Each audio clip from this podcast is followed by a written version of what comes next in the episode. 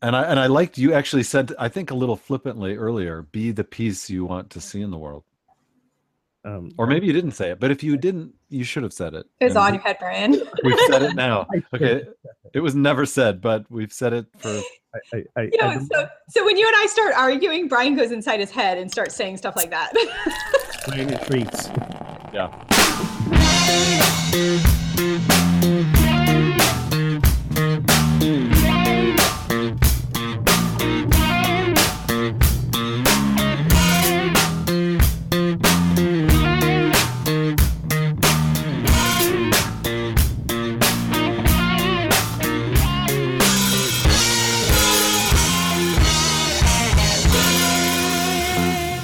Welcome to episode 63 of Pub Theology Live, a weekly conversation on life and faith over a craft brewed pint, a fine wine, or whatever happens to be in the glass. You can watch us live Tuesdays, 9 p.m. Eastern, but stay tuned, that may change, at pubtheology.com. And of course, as always, you can listen anytime on SoundCloud, iTunes, Stitcher, very soon, Google Play Music as well as the New Thought channel on your Roku or other streaming device. And tonight's episode, as usual, is brought to you by our official sponsors. First up, Casual Priest, the maker of flying clergy wear based out of Sweden. They have tailored, modern, confident, and stylish clergy tops for both men and women. Um, leave a message on our Casual Priest hotline. That's 980 PT Live Zero or 980 785 4830. You may play your message on the pod, or if you've just got a question or something you want us to discuss, that's how you can reach us. And if you leave a message, you'll be entered to win free clergy apparel from Casual Priest. So if you happen to know some clergy, you are a clergy, you want to update your look, and you want to do it possibly for free, call, leave us a message. You can also join a conversation on the social mediums Twitter, Facebook. Use the hashtag PTLive. And Christmas is coming, so if you want to get a present for your minister, this is a good way to do it for free. There you go. And our wine sponsor is Winc Wine Club. Winc features superbly crafted wines delivered right to your door. Get started at trywinc.com slash ptlive for $20 off your first order, and then you can check out other savings on the website. There it is. And tonight we discuss peace. What is it? What is peace? How is it achieved? Is it sort of an inner state? Is it an outer circumstance in the world? Is peace something God gives to us? Do we give this to each other? Or is peace something you can only give to yourself? We discuss. My name is Brian Berghoef. I am the pastor of Holland UCC in Holland, Michigan, and author of the book Pub Theology Beer, Conversation, and God. And tonight I am drinking what appears to be a New Holland Imperial Hatter, but I must confess it is more of the lovely uh, Happily Ever After IPA brewed by my friend. So we got some homebrew going again tonight. And welcome, as usual, Ogun and Tina. You like got a case of that stuff, don't you? I got a supply. I'm clearly not drinking it fast enough. That's a really good friend. That's all I'm saying. Yeah, Uh, that's Reverend Ogun Holder, minister of Unity on the River in Amesbury, Massachusetts, and it appears fall has like officially arrived today. Cool breezes and leaves are starting to fall, and I'm not mentally or emotionally prepared for it, but I will survive. Uh, my book is called Rants to Revelations, and tonight I am drinking uh, my last the last summer themed beer in my fridge because fall officially starts on Thursday, so I it's our last, I guess our last summer ish show. Hmm. It is by Sam Adams. It is called The Tropic of Yuzu. Woo! I had to look up what that was. Yuzu Yuzu is. I can't get mine to pop open like Brian's. I'm an amateur. I'm an amateur at the sound effect there. Um, yuzu is apparently some kind of fruit, so it's described as exotic and juicy. Beer There you with- go. Beer with fruit juice. All right, Interesting. give that a try. And I'm Tina Simmons. Uh, among other things, I'm the author of Xandriel Being Human is Overrated, um, as T. Griffin. And tonight I'm drinking a wine that my friend brought back from Greece. She went to Greece on her honeymoon and she brought this back for me. So if you don't recognize the language, that's why. Um, it's a 2016. It's a little young, but it's a wine. It's a wine. I'll drink it. It's not old enough to drink, but someone can drink it. Wait, so Exactly. what? What? What is? Uh, is, is it red, white? What kind of? It's a it's a red, but it's um it's a pretty light red. I don't know if you could see that, but it doesn't Mm. have like the coloring. So you don't know if it's a blend. This is Zinfandel. It's a. I yeah. cannot read. You know, that is the Pretty challenge with us not being in the same room is we can't all like taste test each other's beverages. That would be fun. It's true. Yeah. If we could ever coordinate all three of us being at the same place at the same Oh. time. Well, or we just all get the same blasted beer. How about that? Oh, we could do that sometime. Definitely. Tell We each other in advance what we're gonna drink. We should rotate every week. Each of us picks. This is what we're drinking tonight. I think that's a good idea, actually. I Yeah. like it. Yeah. I'm surprised that Ogun came up with it. And Brian, you could. I'm just kidding. Brian, you could ship ship us each some of that beer that you have a ton of. Yeah, exactly. Exactly. And for the record, did Ogun come up with it? Let's roll back the tape. That, that that's that's not cool. Here's my response to that. Soundboard's not working. Soundboard. There we go. Groans from the crowd. Going from the crowd. We're already From messing with his inner crowd. peace. Oh, exactly. Oh, y'all not taking it. Not taking it tonight. By the way, this yuzu beer, this is weird. It's it's it's I mean, it tastes like a like a you know your usual Boston lager, but it's got this weird fruity aftertaste. And I like fruit in my beer, but this is interesting. Yeah, I don't know about a lager though. Maybe- Can I see the label on that, Ogun? Can you? I can I can hold that puppy up. The Tropic of Yuzu. Oh boy. Yes, ale brewed with spices, with yuzu juice added, and yuzu some kind of tropical fruit. Anyways, so There it is. All right. I'm gonna have to untap that. You will. You will. So it is um, the United Nations recognized International Day of Peace on Thursday of this week. So we're kind of taking our cue from that and talking about peace tonight. Our opening question says In what setting or settings do you feel most at peace? So this is a personal question for you. Oh, before oh oh before we jump into the question, we gotta say belated birthday greetings to Tina. Like we we forgot about about Tina. Tina, happy birthday! Happy Thank- birthday. Thank you. Yay, go- go clap. I'm I'm officially as old as Ogun now. Wow. He's hard, he's hard to keep up with, I hear. Yeah. I, I'm always lagging behind, a few months behind. That is that is true. But you know, uh, people who know me know that I probably still behave like I'm in my twenties. So I don't know. That's a claim to fame you want to make connection Mm. with. I think you guys are just ahead of me, but we won't we won't out ourselves here publicly. Yeah. We we've done it before. Okay. All right. Okay. Clearly, clearly, I remember. So, in what setting or settings do you feel most at peace?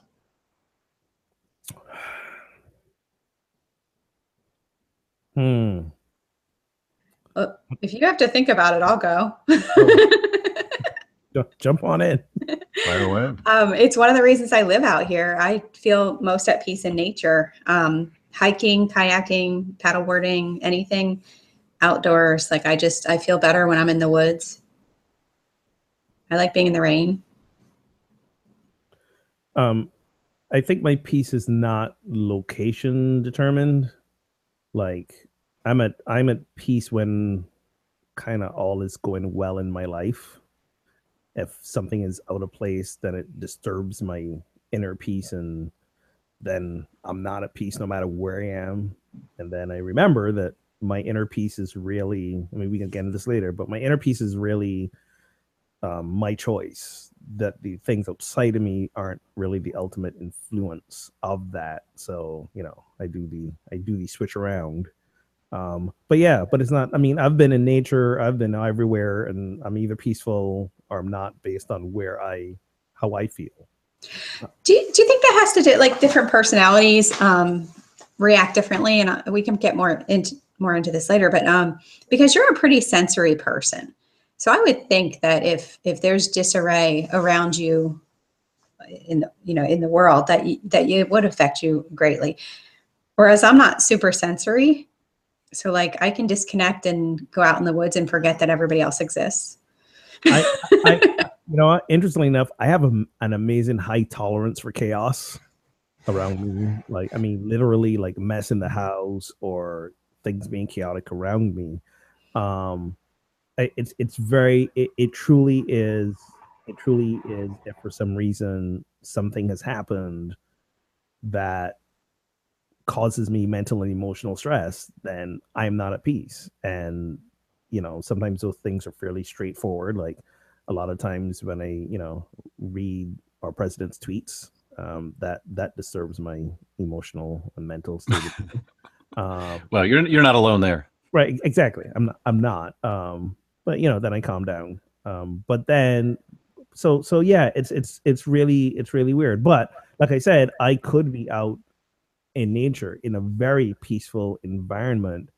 And if i happen to walk into that environment with something stressful or worrisome on my mind it's got it's an effort to to put that out of my mind or put it on the back burner to enjoy my peaceful surroundings um, It doesn't help you come to terms with whatever's going on. Um, no, that's that's an internal that's an internal choice. Mhm. And and and I should amend that. I should amend that. Um, because yes, there are times when a change of environment will help remind me that maybe what I'm freaking out about in the moment, you know, is small potatoes compared to the big picture of everything. So sometimes a change of scenery or will will put help me put things in perspective. Yes. Um, but I, I got to remember that. Like I got to jog my mind and, and do the mental internal work. So truly, I am at peace when I remember to choose to be at peace. Yeah. I think I'm along those lines. Uh, if I've if I've taken the time to center myself, to um, feel connected within and connected to God, uh, that is a big. That's kind of the barometer often um, for me. And so then, if there is chaos, I can navigate that from a peaceful standpoint if I've done the work to put myself in that place of peace. Um, yeah, but I, you know, I don't know. That, it's interesting what you noted, Tina, about uh, sensory uh, sensitivity, and I think uh, I, I can be disturbed by chaos, and if things, if outer things are peaceful, I, it's a lot easier for me to be peaceful but that's why I think I need to do the work is because I have four kids and chaotic life uh, if I let it be right. And so, how do I maintain calm amidst whatever comes? Uh, and I think for me, my my spiritual practice, uh, prayer, meditation, and so forth, really helps me find that place of peace.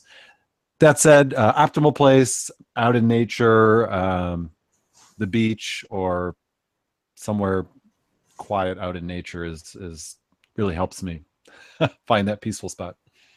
Do do you guys find though that um, if you if you manage to get to that even when stuff is going on, if you manage to to get to that peaceful place and come from a place of peace, that you tend to calm everything around you?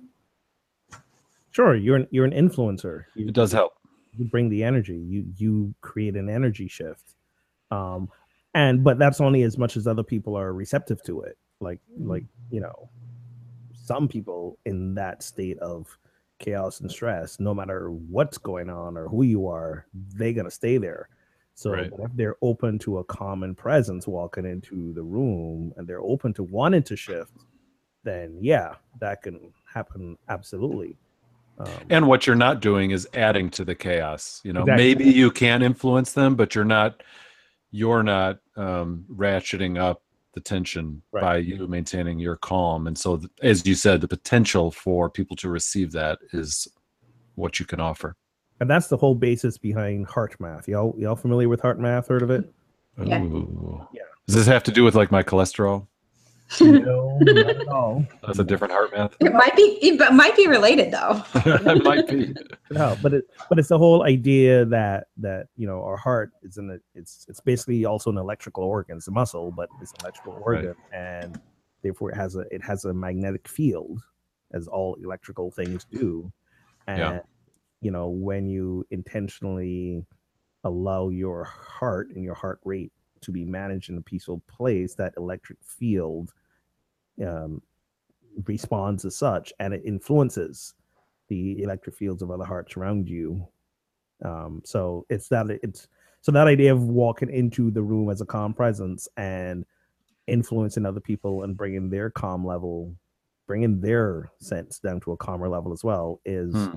is now this is what HeartMath has proven scientifically I will say that Electric Hearts sounds like an 80s band. yeah, it does. Um, and it- another part of that, Brian, is that um, they're going back. Part of their theory is they're going back to ancient times that the heart is actually the center of us, not the brain, um, and that the heart and the brain really work in conjunction with each other because the heart actually starts firing before the brain does. You know, before the brain Mm. reacts to anything, the heart reacts. Um, and and there's like Ogun was saying, there's signals that like we can feel heart to heart before we ever think of anything. and what are we talking about here? Like heart to heart, right? Like Like our it's not- vibrations. it's not, it's not my physical, like, you know, the, the oh thing no that's it- we're- pumping my blood. no no we're talking about that organ yes Mhm. that, that physical yeah, organ that's that's what's creating the vibrations. I think you're talking about a symbolic heart, like the Listen. symbolic center of me that somehow Right. somewhere south of my brain. Hey but- so- I think so- we just stepped outside of Brian's comfort zone, and he's trying to Yeah, I- I don't know No, no, what universe we're in. zone it's about it's about knowledge zone because if read look up HeartMath when we're done some point during the week and read up about the science behind HeartMath um, I will. I will. we have a conversation about it but on the symbolic level it's true as well and honestly i don't know that it's good often that my heart symbolically responds before my brain do you guys read the, the comic strip the awkward yeti? Mhm. so there's always this back and forth between you know the body's organs but my favorites are the hearts and the brains. And you know the heart the heart is just in this whimsical like chasing butterflies kind of place and the brain is like uh, we got stuff to do today. Like what are you doing? You know so sometimes and and i and i say this to people a lot of times uh you know in counseling i'm like sometimes y- you have to let your facts inform your feelings. Sometimes your your heart or your feelings or your emotions hijack you and send you into a place of fear worry chaos etc um when really it's it's make believe it's it's you you're imagining the worst and Right. responding as such. But when you look at the evidence sometimes the evidence more often than not the evidence in your life may support another story you know so i you know when when trump uh to to use as an example because this kind of really happened when trump with a friend of mine uh when trump uh talked about you know the whole daca thing a couple weeks ago and um and, and a friend of mine said was like just in all upset and in uproar and was like you know like legitimately freaking out about things. And i said well i understand where you're coming from but let's look at the evidence in terms of all the crazy stuff he said that has actually come to pass. Like you know he talked about getting rid of obamacare affordable care act. That hasn't happened yet. He's talked about the wall. Wall hasn't happened yet. You know so so he says these outlandish things but the facts are these outlandish things have yet to come to pass so you know i'm not saying we don't pay attention not saying we don't respond not saying we don't you know be in action and be a voice for what what we want but maybe we don't need to quite panic yet because none of these things are actually happening according to his crazy plan so the facts can inform the feelings and bring us down a notch sometimes. So I think the brain and the heart need to work in tandem with each other. Yeah, I think I could get into heart math. I just didn't know there would be long division. You are, dude. It's all about addition and multiplication. Ah, exactly. Don't don't think. Yeah, there's no division in the heart. That's right. That, that deserved another boo. That was that was- What? I'm working. I'm working. You're giving us like serious stuff, and I'm like bringing the the levity, which is a So- form of heart math. Actually, Oh. it's it's higher level. I know you're not quite there, but Oh, oh, Whoa! wow, wow. You really Brian's spicy tonight. What happened to being at peace, my friend? What do you Oh man. Well, herbs? which leads us to our second uh, topic or quote, which says, "Competition is a great disturber of inner peace." Are you competitive, and can and does do you resonate with that? Does your competitive nature disrupt your internal peace? And uh, can, if so, can competition be a good thing? Like, does it still have a legitimate place? I'm I'm I'm not competitive. No, I'm not. At all in any aspect? No, occasionally I might get envious, but I'm not competitive. Yeah, I don't see you being really competitive. No, too much too much work. I don't want to work. that- I don't want to work that I'm hard. too lazy to be competitive. What about what about competitive and being like uh, you know stylish? You know, Nah, oh, matching, good point. That's just vanity. This is looking vanity, good. not competition. I'm not trying to look. Not a com- there is no competition, he says. So No, I'm not. That that deserve that deserve. Wait, rim shot. There we go. No, I'm not trying to look better than anyone else. I'm trying to look good. So that's vanity versus competition. fair enough. That that's that's well said. All right. What about you, Tina? I, I think I have to agree with Ogun. I don't think I'm a super competitive person, but I did have a boss tell me once that I'm competitive with myself. Like I continually Ah. try to raise my own bar. I like that. I like that. I, I can I can go with that. and considering, consider- again, I don't want to work that hard. yeah. well, considering I live in my own little world, it's really hard to be comparative, compa- competitive.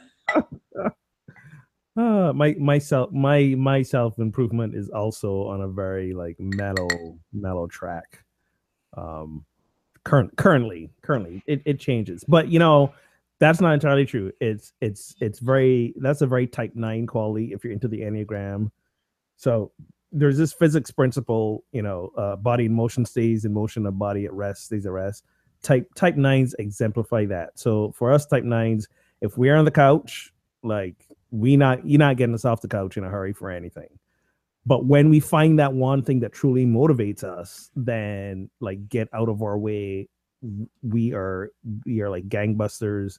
Getting up there, it's like you don't know who we are. All of a sudden, we become masters of productivity and efficiency, and it shocks the world. But it's got to be the thing, and for Yeah. us, that's a hard thing. You have to Very find it. thing. Yeah, exactly. about- Interesting. Are you competitive, Brian I am competitive. With I am- frisbee.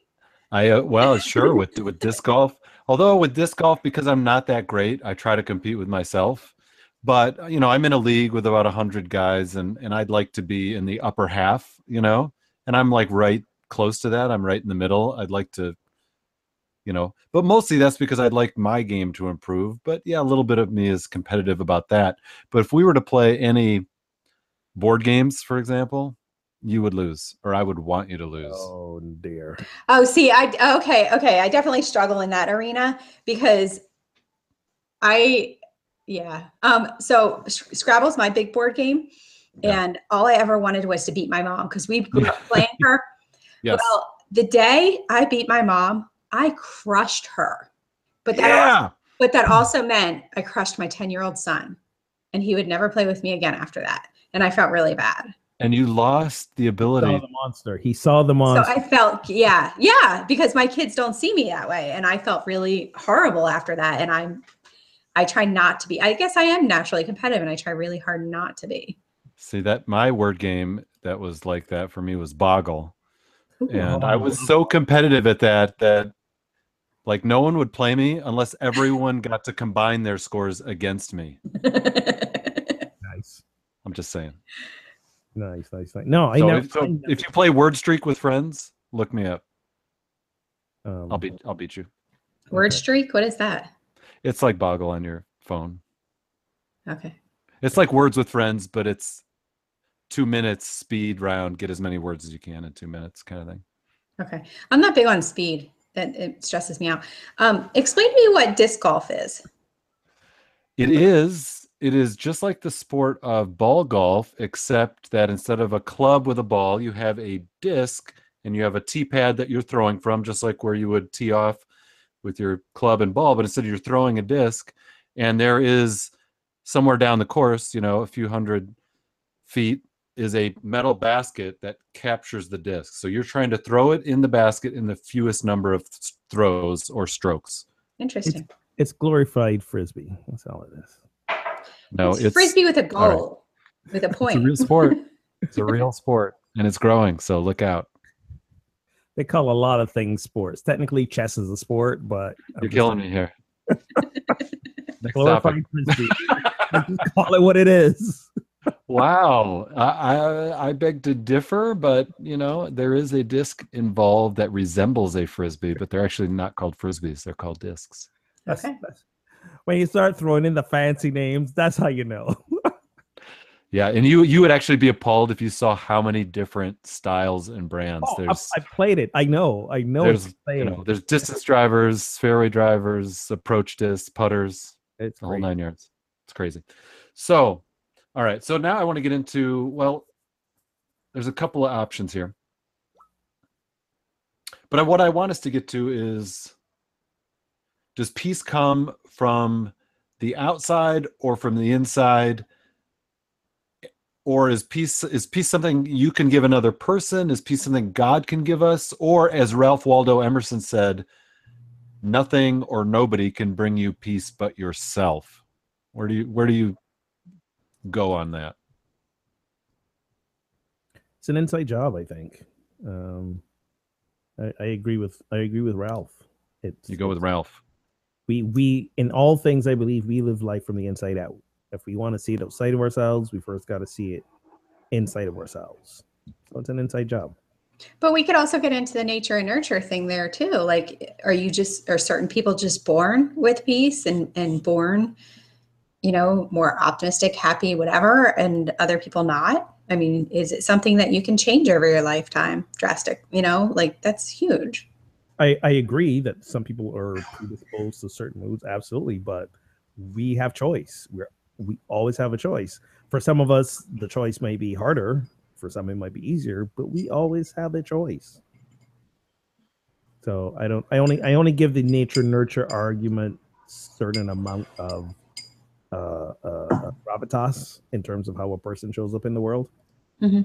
Well, I guess I'm just thinking like if you're constantly surrounded by negativity when you're younger and that's all you know, I think it's it's you ha- have to actively work to change your habits and become a peaceful person, become a like if you're surrounded by chaos constantly, it is really hard or the opposite. Like you find that inner peace because you don't want to be like everybody around you. Sure. Oh, I agree. I, I I agree with you, but it's not a it's not a done deal. I don't I don't. Um, I think we're making the same point. Yes, you you your surroundings, your outside is an influence, but it's not the determinant.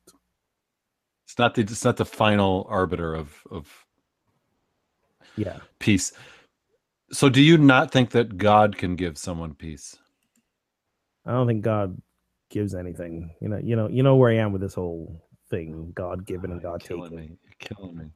But I'm just saying because when you say God gives, you imply God can take away, um, and and therefore I, I I I believe instead of saying God gives peace, that that God's presence is peace, and God's presence is the essence of who we are. So therefore, at our core, we are peace in potential, and we have to remember to choose and live from that place. So So- God doesn't actively mm. give or take, but it's always there for us to be a part of. Yes. Well said. Well said. That deserves some. Yeah, that that that is well said. So so God, so God, so you said God is peace, and it's up to us whether we are sort of tuning into that peace that's always there. Yes. Okay. Yeah.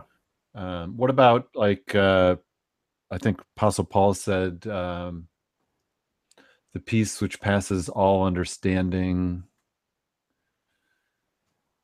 Guard your hearts and minds in Christ Jesus. Um, I feel like there's a number of biblical references that God actually gives you peace. I'm not thinking of one offhand, but that was my attempt.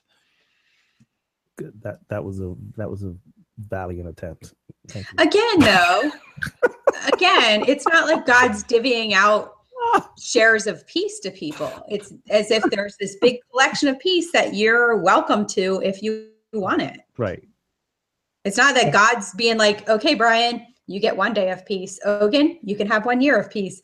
It's it's there if you want it. And and and yes, agreed. And to your point, Brian, what my response would be, you know, you're, if you're quoting Paul and quoting the Bible again, when the Bible those passages were written, what was man's understanding of God at that time, other than, you know, this, you know, a, a theistic concept, this external being that that that made things happen, that gave and took away, that punished or rewarded.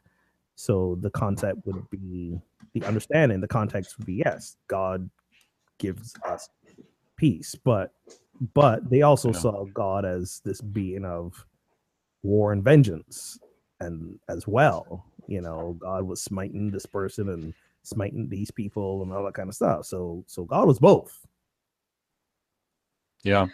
So Psalm 29, uh, 11 says, The Lord gives strength to his people. The Lord blesses his people with peace. who are god's people In that context, uh, I would say uh, the readers of Psalm 29, ancient Right. Israel. exactly so what the rest of us are sol so again again Uh, no, I don't. I don't think that. But I think the idea is that God can bless people and give people peace. so in a sense we're it's, we're arguing semantics here we're arguing semantics because i think i think we're trying to communicate the same idea but just a matter of how we understand god so so again if you want to if you want to stick with the phrase god given peace what you're basically saying is god is the holder of the peace as tina was alluding to. God has the peace and god's gonna give me some of the peace. But he's not uh, rationing it. or you know as opposed to as opposed to the context i'm given which god is the peace. God's not giving me the peace. God is the peace it's a difference between saying god knows God is the peace, but but you can see where people would say sure because God is peace that God gives or provides peace. That language still makes sense. Understandable. But if, if we equate this to ice cream, it's the difference There between it's the difference Now we're between God handing you a scoop of ice cream or God being the ice cream and you can have as much as you want. boom bam Mm. between god giving you the ice cream or you sitting in the vat totally enveloped by ice cream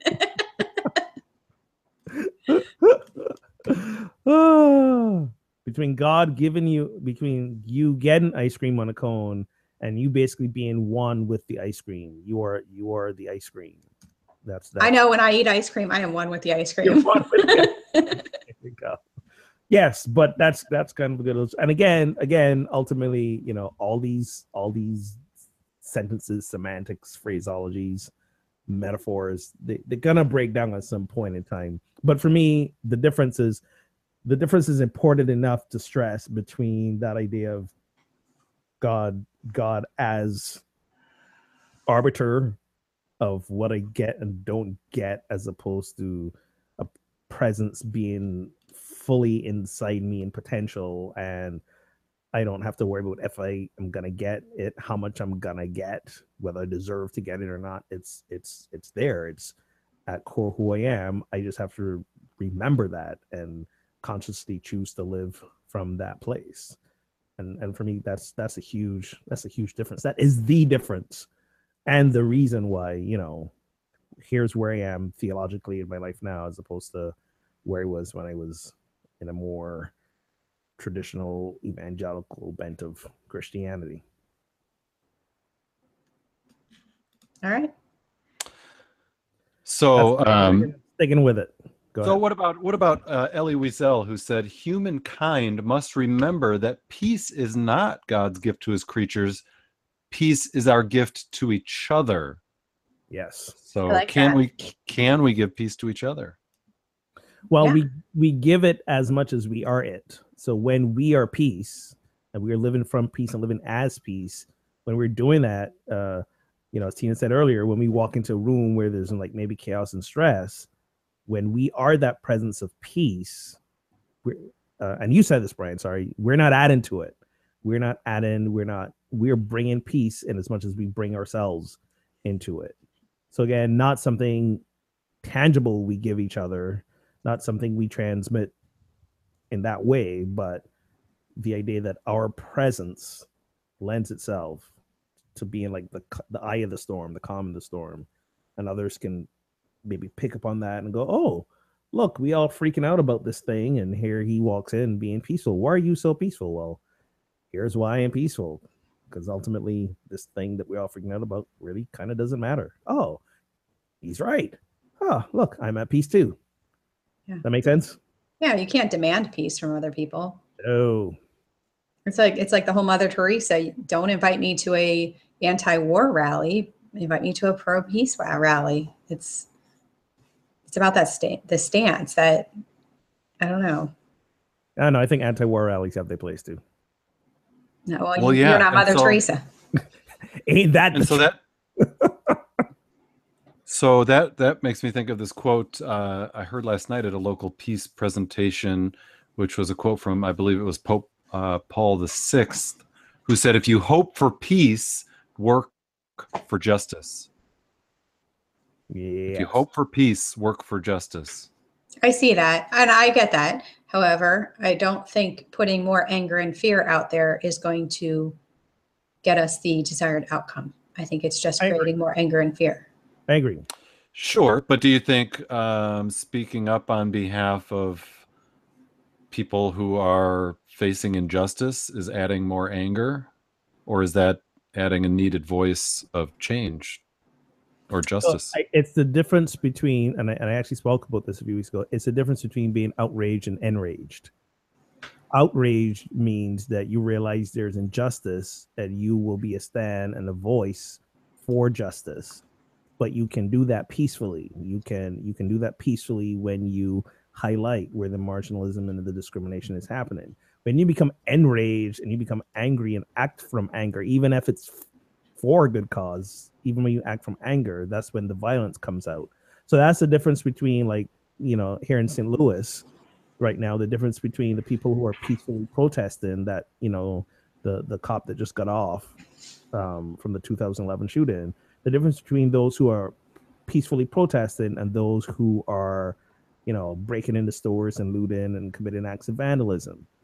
That there, there's no place for that. That's not helping the situation the Mhm. peaceful protests are you know thousands of people marching in the street saying there's an injustice and calling attention to it i agree with that for me that's outrage But what about what about Martin Luther King Jr., who said that a riot is the language of the unheard? Like sometimes you can have all the peaceful pro, all the peaceful marches you want, and nobody's paying attention. But when things escalate, suddenly people are paying attention. was he ever in a riot that we know of I don't know that he was endorsing that, but I think he was just stating a reality. Like when Right. when Like injustice when people get so frustrated that yes, when yeah, exactly. When injustice keeps pressing down on people, that there is going to be a bubbling up that's not always peaceful Sure. or the optimal response, right? I mean, it's it's sometimes I feel like it's a bit much to ask people for the most proper response ever when they've been shoved down and on the wrong end of power and, and justice their entire lives. so so yeah that explains it i i don't i i don't agree with the people out uh breaking into stores and looting and committing acts of vandalism i don't agree with that i understand it i understand you know their their anger and they have a right to be angry. I mean that's that um, but for me the difference is outrage is like is like anger without the violence without without the acting out in that way. Because i think i think when when when folks act out in anger in that way it just supports the narrative this is why they've been treated this way. So but i don't believe that there's ever been peaceful protests that have gone unnoticed and that really haven't been the catalyst to spark change i mean it's know, just slower. It's so much slower when you do it more peacefully. I'm not, which you know, I completely advocate. Um, but I just think when when you have the the violent outrage, not outrage, enrage, enrage, like you said, you know, it just justifies other people saying, "Oh, see, this is why I feel the way I feel," and it, it polarizes people even more sometimes.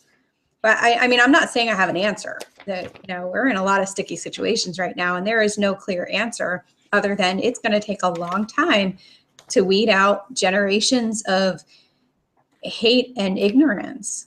Well, there there is an answer, and the answer is like, uh, you know, so this St. Louis situation, you know, was was very frustrating because, you know, we the, the whole argument was if if if you know police wear body cams and we have recordings of these things, there will be justice. So here we have a police officer excuse me, he's chasing after, you know, he's in, in a high speed car chase, and this is in no way like condoning the guilt of the person who who was shot. Like this was a drug dealer. This was a, there was a crime involved. However, you know they're in his car chase, and the police is recorded as saying, "I'm gonna kill this guy when we catch him." Like he says this, it's recorded. They catch up to him and within seconds of or one or two minutes of catching up with him the cop kills him you know whether the gun was there or the gun was planted you know that's who knows but the point was he shoots the guy now if you're saying you're going to kill somebody and then it's you go kill him you know how can you say this is not premeditated the judge argument was in the heat of the moment we say things and he was just got all caught up in the moment. I'm like, no, you're you're trained law enforcement officer. You are not. This is not what your training has taught you to do. You know, this, yeah. this is an untrained person. Sure, and yes, he's human. Yes, I get that, but the uh, uh, the frustration is why? How is there no consequence for someone who says, "I'm gonna kill this guy when I catch him," and they don't? Yes, especially given that it's St. Louis, where you know there's it has been documented and proven that there is systemic discrimination. Yes. So can there be peace without justice? Right. So uh, if if let's say the system remains broken and um, white officers in power continue to act with impunity toward people of color like if that doesn't change is there any possibility of peace. You can't just, I think you can't just ask people, well, just find that inner place where you can really find peace if outwardly their lives are under threat. No, there, you're right. There has to be justice. I agree with you. There has to be justice, but but the but where the inner peace comes in is the inner peace will say to those folks who are the who are the target of the injustice, who suffered on the injustice, we will find a way to to get justice without reacting in the same way the just the injustice was wrought upon us. Yeah, this is Martin Luther King's whole thing. You know, this is why he trained. This is why they trained people to do the sit-ins. You know, and to say we're not going to react violently to the violence that's being acted upon us. That's not going to help. But but there was no giving in. There was no there was no acceptance of we're going to keep on with this injustice. Well, and I also think if, if you, especially as a collective group, if you find your inner peace, you can sit down and work together as a united force better. And you're always better when you're a united force. You can always do so much more. Agreed. Yeah, I don't disagree. I just think, man, that that takes some almost supernatural uh, ability to respond to respond yeah. at that level of of peace and non non-violent reaction sure. no one, um, said, no one said it was easy yeah and i so i think yeah there's got to be a really for many folks a deep spiritual uh, basis or center to allow them to to do that um, but and that's why that's why I think when you look at some of the avatars in our recent history that have really overcome systemic injustice, they've usually been ministers or spiritual leaders. You know, we, we talk about Martin Luther King, who's a reverend, uh, Gandhi, or Uh, lawyers. uh, Gandhi was a lawyer. okay, he was a lawyer before he became a spiritual aesthetic. Okay, so he, he wasn't a he wasn't doing this from a law perspective. But that goes that goes for Brian's uh, perspective of justice too, though. yes, but but but he again with Gandhi, it wasn't a violent response. It was a we going to bring about change and justice through Mhm. peaceful measures. You know, you Yeah. look at the, the the the Dalai Lama. You look at you look at these avatars who really shifted it. Most of them have been spiritual leaders as well.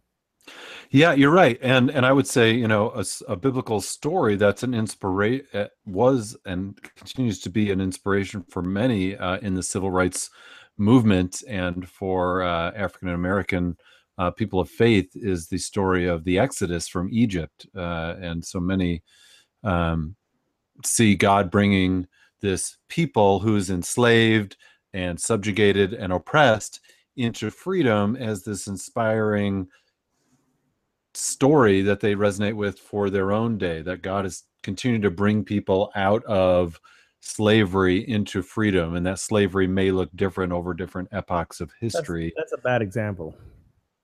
but Why? That's a bad example. There was violence. Hello, the plagues. well hey listen i'm you're you're jumping ahead of me maybe it's a bad example but you but if you look through african american sermons of the civil rights era the resonance to the exodus and to moses it just it fills the imagination and inspired many to act. But you're exactly right and that's where i was going to go is that you know the exodus specifically says in particular when they're crossing the red sea that the lord clogged the wheels of the egyptians. The lord threw them into confusion tossed the egyptian army into the sea so that not one of them survived. So god obliterates the enemy and is that peace So if, it's if okay one for side is alive and one side is dead it, it's maybe it's peaceful for one side but is that true peace it's okay for God to be violent, not us.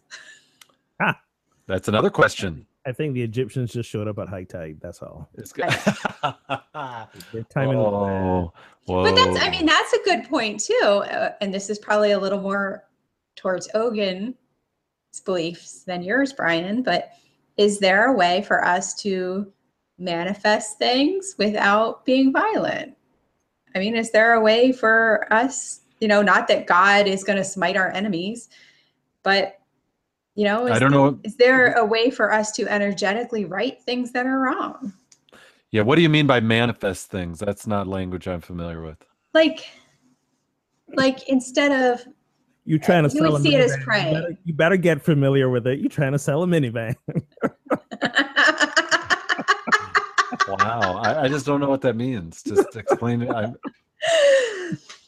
So like you're familiar- manif- you're manifesting a sign of a mental illness you know I, c- that's how i understand manifest.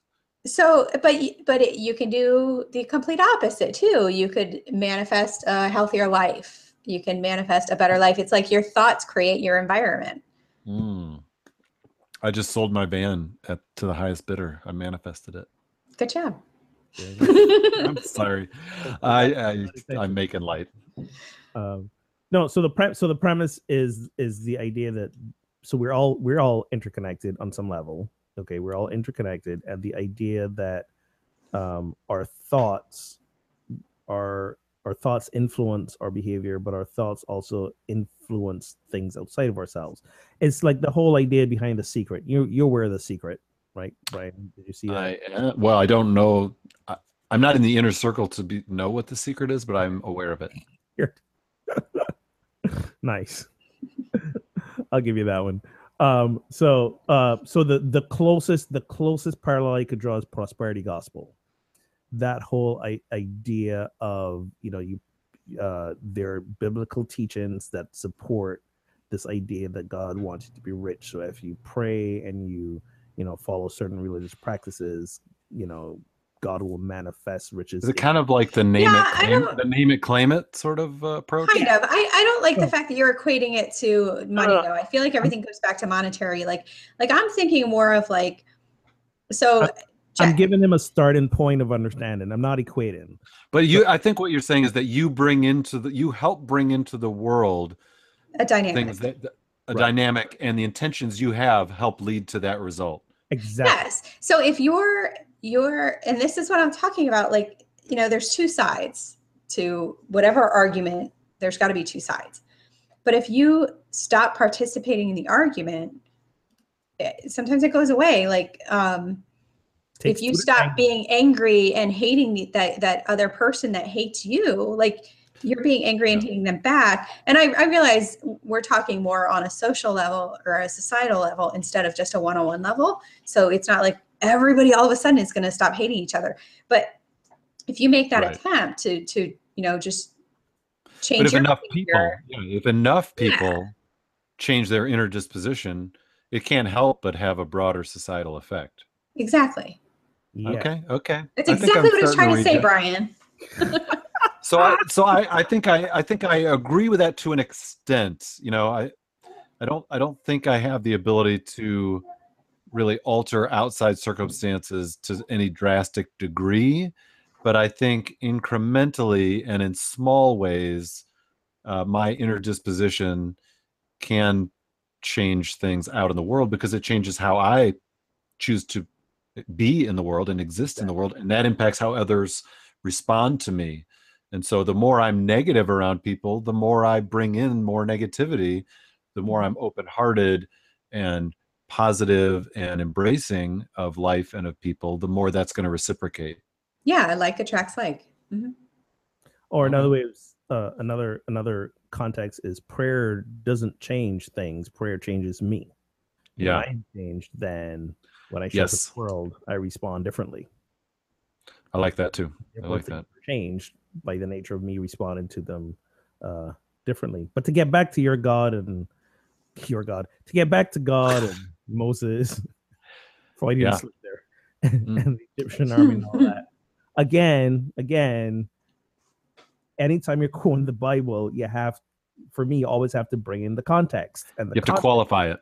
qualify it. So the context is a group of people who saw God as acting in their favor if they did the right things, and then also acting not in their favor if they turned their back on God and did sinful things. So so this whole idea of of t- to Tina's point, God, it's okay if God is violent. Yes, it is. In that context, God, what I mean, God there's that passage is it with joshua i think when they reached the promised land and they Oh have yeah. Slaughter all these people and it's starting to get dark so apparently was it joshua or or or abraham Moses' hands were in the air. right kept up I think in- Aaron and Joshua helped hold Moses' arms in Exactly. the As long as his arms were up, the sun would stop setting, so they'd have light to go slaughter some more people. And then his arms were getting tired, and people had to come hold his hands up because we needed more daylight to slaughter people. And God gave us this great victory. So again, hmm. these were these were Bronze Age Hallelujah. People who saw their God as, you know, the one who brought them victory.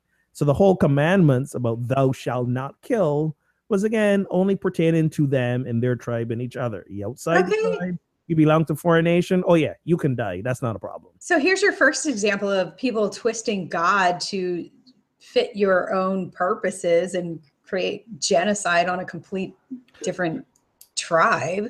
Yeah, I mean, I, I think it's not surprising, right? And so, even though uh, I may not have the same understanding of God as the two of you, I agree that when we look at scriptures like we've referenced here in Exodus, which portray God as acting violently toward human beings, I think yes, I ha- you know that's a quandary, uh, and I I think yeah, we have to say this is what people were perceiving from their culture and their surrounding and this is how they saw the world and they were seeing you know through a glass darkly they just didn't It have level of it was a level of consciousness that they had evolved to. yeah exactly exactly So that's why we can't. That's why for me, you can't read the Bible and try to approach it the way it was written because it was written at a certain level of consciousness. Our consciousness is not the same as the folks who wrote the Bible. So we've got to look at it differently. Right. And so I think you're Um, right that looking at it in the context is important. And I think there's still things, still a lot of wisdom Sure. and and wonderful things that we can learn Wisdom and perennial. I still Yes. think there's a lot of people with consciousness that is, you know, expressed in the Bible too. Just No, no, saying. no, I don't Oh, mean uh, you're exactly right. I don't, I don't mean consciousness in terms of like, you know, uh, uh, uh. Well, how are you using that word? Let me ask you that. Um,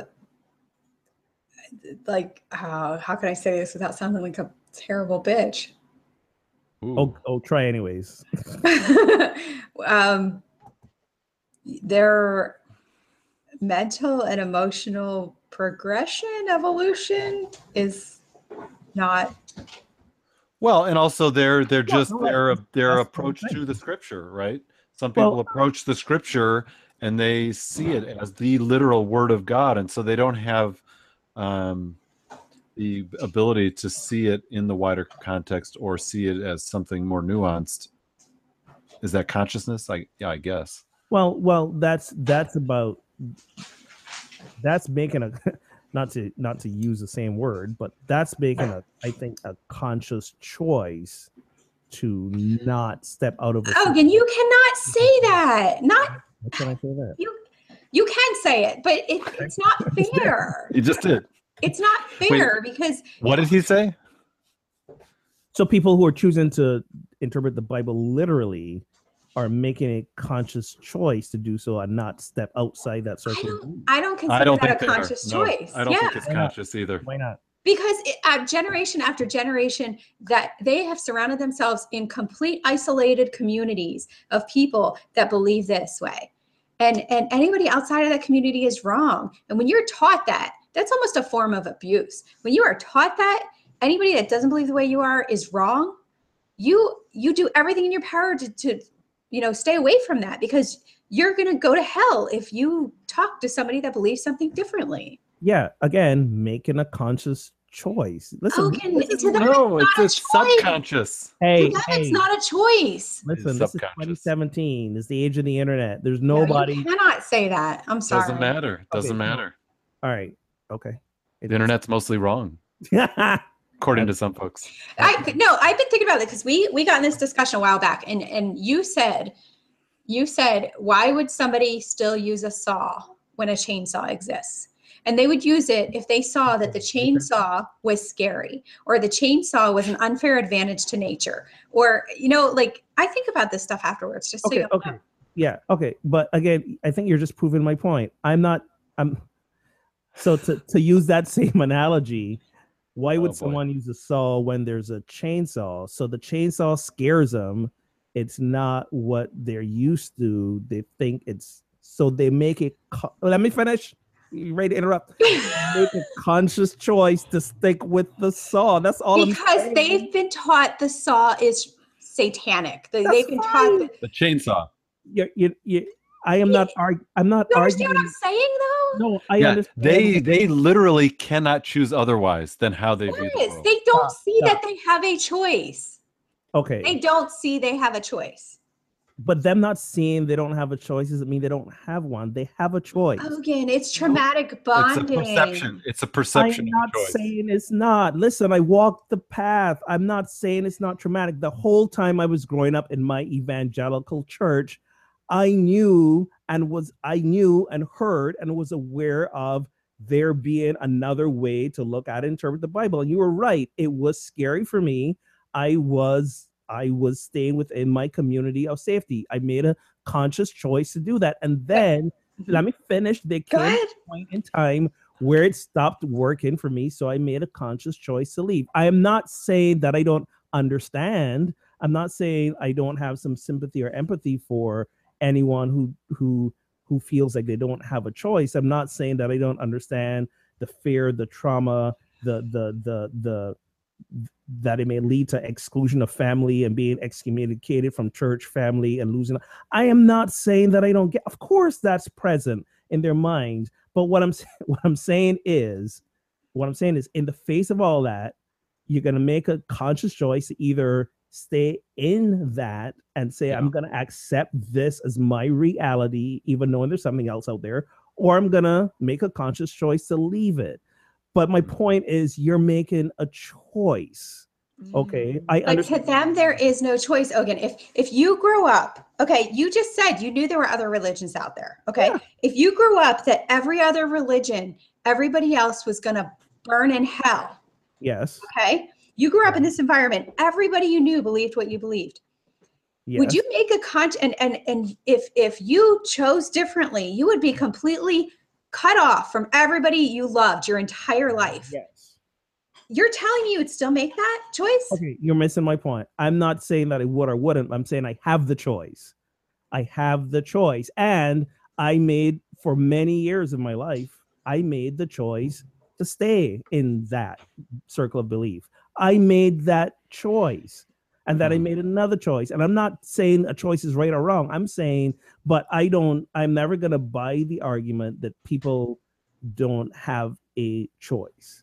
I've gone, I have had many, many, many exchanges, arguments, dialogues with people in that evangelical circle who are consciously saying, it doesn't matter what you say, here's what I'm gonna choose. They're making a conscious choice. So yeah. I, I, I feel like you are not empathetic to Mm. no, but other people. Other people Nor- have different sets accurate. of tools. Other people have different sets of tools than you do. I Odin. love but it. I love it. doesn't mean I have to agree. I can be empathetic and still disagree. Wow, friends, I am going to referee here because I think we're edging into el- something, a topic slightly to the side of our topic of peace. But I think it's a Very very, We're not I think it's a very engaging. We've all lost our inner peace, so that's why we need, the- need the timeout. We need a group timeout. But I love, I love this idea about what kind of choice do we have in the world, given all of the factors that shape who we are and um, the, the context in which we're raised, uh, nature versus nurture, consciousness, all of that. I love it. We're gonna have to come back to that due to time. But any any final word, friends, on peace? Give it a chance. Woo. That's all I got. Indeed. Indeed. Indeed. And I and I liked you actually said I think a little flippantly earlier, be the peace you want to see in the world. Um, Or maybe you didn't say it, but if you didn't, you should have said it. It was And on your head, Brian. We've said it now. Okay. It was never said, but we've said it for I, I, I, You know, I- so so when you and I start arguing, Brian goes inside his head and starts saying stuff like that. Brian retreats. Yeah. Brian retreats. Uh, I believe that was Gandhi. That was Gandhi. That was that was Gandhi who said that. So give give credit where credit is. Brian, so I, I am right in the middle of peace comes from within, but also this statement of if you hope for peace, work for justice. Because I do think that uh, there's a lot of injustice in the world that prevent people from actually living lives of peace and humanity living in peace together. And so, to the extent that we can work for a just and equitable society while coming from a place of inward peace, uh, that will lead us to a, a good place. Well said. Well, friends, we know that you have a choice in what you listen to. So thank you for choosing to listen to Pub Theology Live. Please connect and spread the word on social media. You can, of course, listen anytime on SoundCloud, Stitcher, iTunes, soon Google Play, uh, radio. And if you'd like to find a conversation like this in your town, check out the official directory at pubtheology.com. And if you don't see one, the map is growing, by the way. We're up to about 150 groups across the country. Woohoo. But if you don't see one in your town, uh, there are resources to start your own. And thank you again to our sponsors, Winc Wine Club, who you'll find at trywinc.com slash PT Live. That's Winc with a C. And Casual Priest at casualpriest.com. So until next time, friends, drink responsibly and keep those conversations flowing. Wow.